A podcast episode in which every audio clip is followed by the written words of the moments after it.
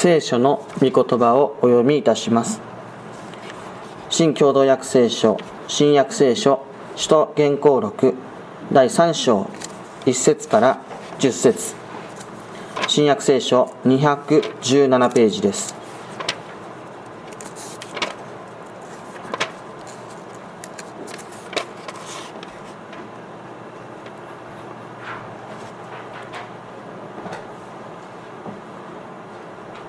使徒原稿録第3章1節から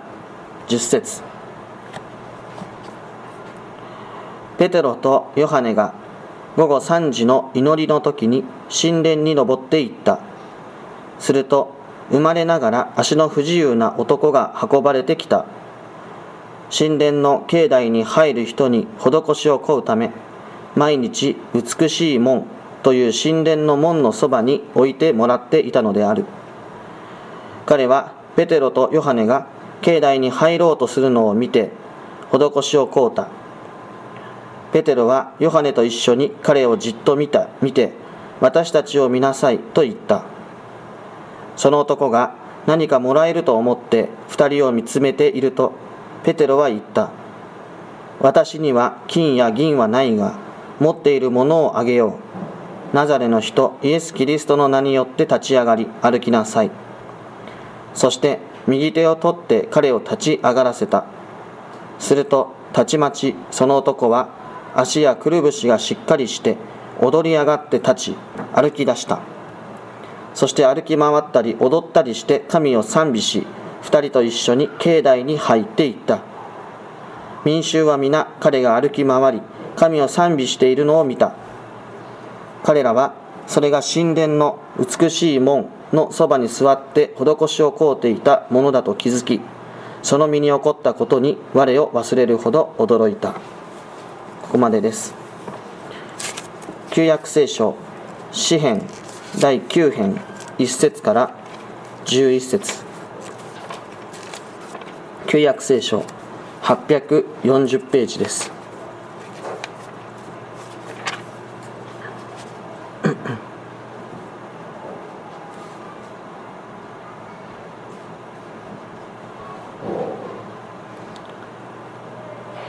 詩編の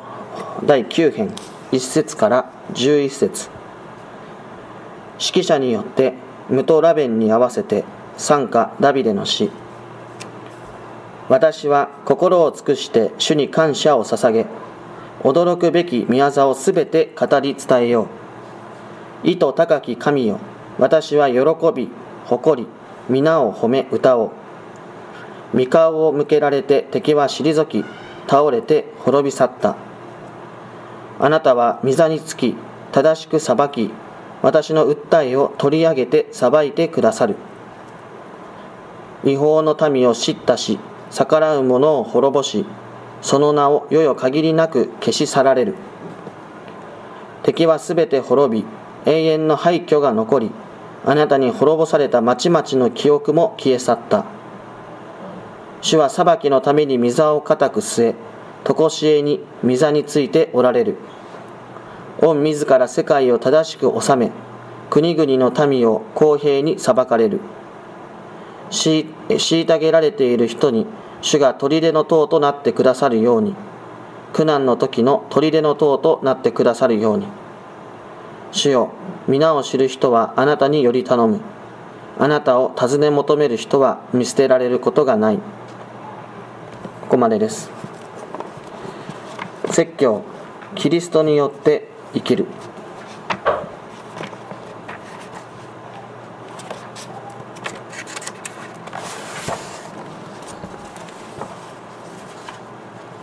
今朝私たちに与えられた御言葉は使徒原稿録第3章1節から10節の御言葉であります。私たちは今朝の御言葉を通して、え一体何を知ることができるでしょうか。それは端的に申し上げるならば教会を通して与えられる救いとは一体何であるかということです。では教会を通して与えられる救いとは一体何でしょうか。まあ、それはいろいろな言い回しや言い方があると思いますが一言で申し上げるならば神様との関係が回復することであります。違う言い方で言うならば神様との交わりのうちに生きることができる。これが教会を通して与えられる救いです。どれだけ経済的に豊かであったとしてもどれだけ健康が守られていたとしても神様との交わり神様との関係が失われてしまっているところには誠の幸いはありません。それらはいつかは失っていくものでしかないからです。逆に言うならばどれだけこの地上にあって貧しいものであったとしてもあるいはどれだけ健康が損なわれるようなことがあったとしても神様との交わりのうちに生きられる時人は本当の喜びを知り希望を得ることができます。なぜならその喜びは死んでも残り続けるものであり死をもってしてもそれは取り去られるものではないからです。ここに私たちの救いがあります。この幸いを深く改めて心に刻みつつ今朝の御言葉に聞いてまいりたいと思うわけです。今朝の御言葉には生まれつき足の不自由な人が出てまいります。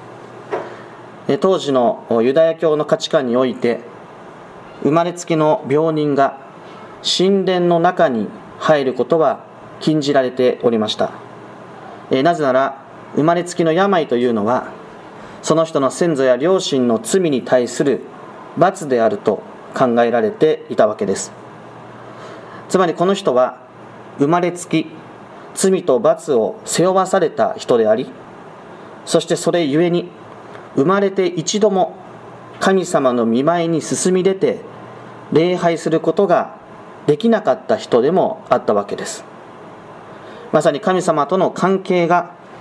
深く断たれてしまった人。神様との交わりから切り離されてしまった人、まあ、そのように言えるかもしれません。後の箇所を見ますとこの人は40歳ぐらいであったとも書かれています。ですから40年間の間この人は罪というもの問題そして罰というものを背負わされて生きてきた。そしてそれゆえに40年もの間神様の見舞いに進み出て礼拝をすることができなかった、まあ、そういう存在であったわけです。しかしそのような悲惨な現実の中でこの人は使徒ペテロとヨハネ、まあ、言い換えると教会と出会ったわけです。そしてその教会を通してこの人は救われた。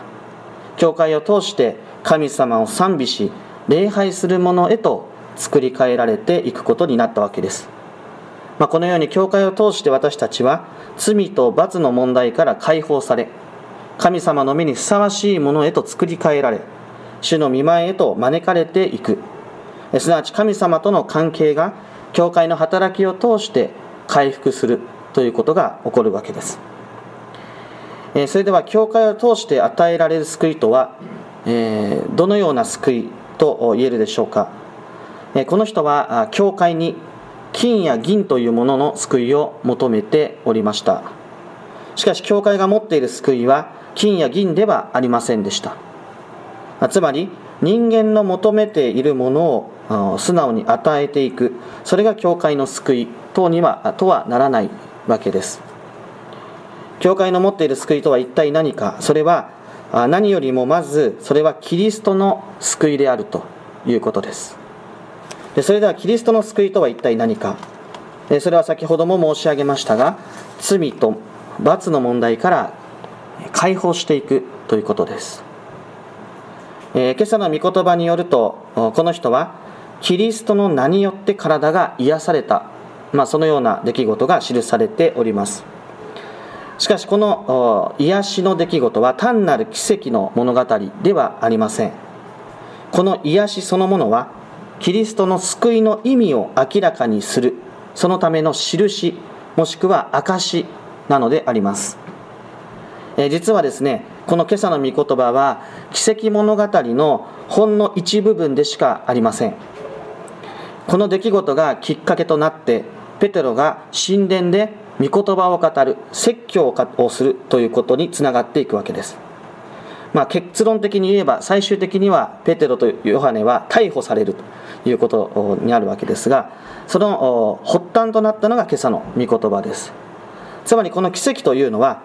たくさんの人々に対してキリストの福音キリストを伝えていくキリストの救いの意味を伝えていく大切な道具やきっかけとして今用いられているということになるわけです。つまりこの奇跡が起きたことが一番重要なのではなくてこの奇跡を通してキリストの救いの意味が明らかにされていくということが重要なんだということを著者であるルカは強調しているのであります。先ほども繰り返し申し上げておりますけれどもこの人は生まれながらにして罪と罰の問題その縄目をにとらわれながら背負わされながら生きてきたわけです。しかし今教会と出会いそして教会を通してキリストの名を知った、えー、この名というのは存在そのものを表しています。つまり教会を通してキリストと出会った。でそのことを通して罪と罰から解放された。その縄目から解き放たれた。そして神様との交わりのうちに新たに生きるものとされたんだと。えその印として体が癒されるという出来事が起きたわけです。この人は求めていた金や銀は得られなかったわけです。しかし金や銀よりもはるかに尊い決して失うことのない誠の富誠の命を得るものとされた。教会を通して与えられている救いとはまさにこのような恵みになるわけです。この人は今まで神殿の門前で施しを得て生活をしていました。あしかも人々の許可を得て、え人々に運ばれて、まあ、公式的に施しを得ていたことになります。でこれは一体どういう意味でしょうか？えそれは施しを受ける側だけではなくて施しをする側にもメリットがあるということになるわけです、え施しを受ける側の人間にはもちろん生活費が与えられます。えー、施しをする側には賞賛が与えられるわけです。このように施しを得る側にも与える側にもお互いに利益が生じるわけです、まあ、そのようなシステムになっていたわけです。でしかしそこにはその目の前の人を本当に思いやり本当に愛するという心はありません。あるいはそこに対して、えその人々に対する誠の感謝もないわけであります。それに対してペテロやまたヨハネを通して与えられたつまり教会を通して与えられたキリストの救いとは救いはどうでしょうか？確かに金や銀あるいは人間の望んでいる恵み施しを与えることはできなかったかもしれません。しかしそれよりももっと深く大きい誠の命と誠の富を教会は無条件で与えることができるわけです。キリストは教会を通してただ一方的に無条件で救いを与えてくださるそういう方です。私たちはその恵みを何の条件もなく得ることができる。聖書のことを例えば知らなければ救いを得られないというわけではありません。慈善活動をしなければ救いを得ることができないというわけでもないわけです。この人はまさに人の力を借りなければ何かをすることができない人でありました。その意味ではこの世の価値観から言えば無力なものであったかもしれません。またそれだけではありません。教会に対して誤った要求をした人でもあります。また神様に頼ることよりも人間を頼りにした人であるとも言えるでしょう。彼にとって神殿というのは神様の助けを祈り求める場所ではなく人から助けを得る場所でしかなかったわけです、えこの人はその意味で信仰者としては全く的外れの人物であったとも言えるかもしれない。しかしこのような人に対して教会はキリストは、えー、眼差しを向けていくことになります。ペテロとヨハネはこの人をじっと見つめたと聖書には書いてるんです。でこの見るという言葉は焦点を合わせるという意味です。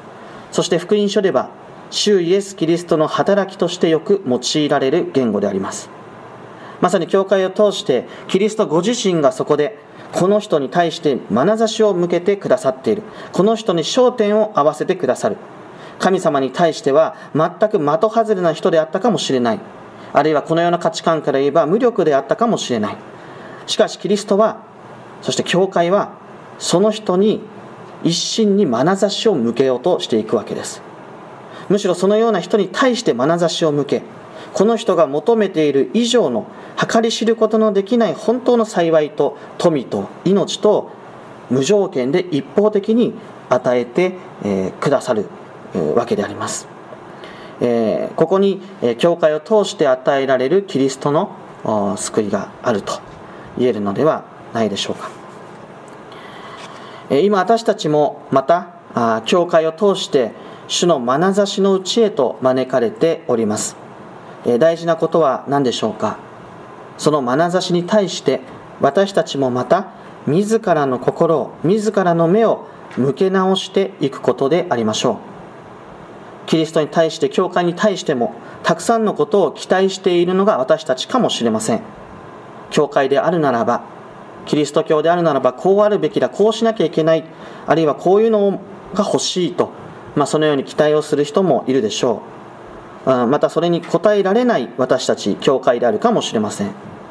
あるいは時には的外れの生き方をしてしまうこともあると思います。しかし私たちに対して向けられている主の眼差しに私たちも目を向け直していく。その眼差しに気づかされて私たちもその眼差しに向かって目を向け直していく。その時私たちは改めて自身が求めているもの以上の恵みが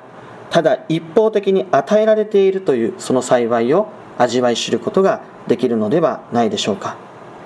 喜びや希望を持って主を賛美し主を礼拝し主との交わりに生き直すことができる、えー、その幸いがここから強く指し示されているのではないでしょうか。それでは共に祈りを合わせましょう。お祈りします。天の神様新しい御言葉の恵みに心から感謝を申し上げます。私たちはあなたの見舞いでは自分の思いが中心になってしまい自分の思いや願いばかりに心が奪われあなたの御心やあなたのご計画やあなたを信頼するその心を時に失ってしまうことがあるかもしれません。しかし今御言葉を通してそんな私たちもまたあなたの眼差しのうちに今も招かれていることを教えられました。どうか私たちにまたその眼差しの中で誠の幸いを知るものとしてください。またその向けられた眼差しを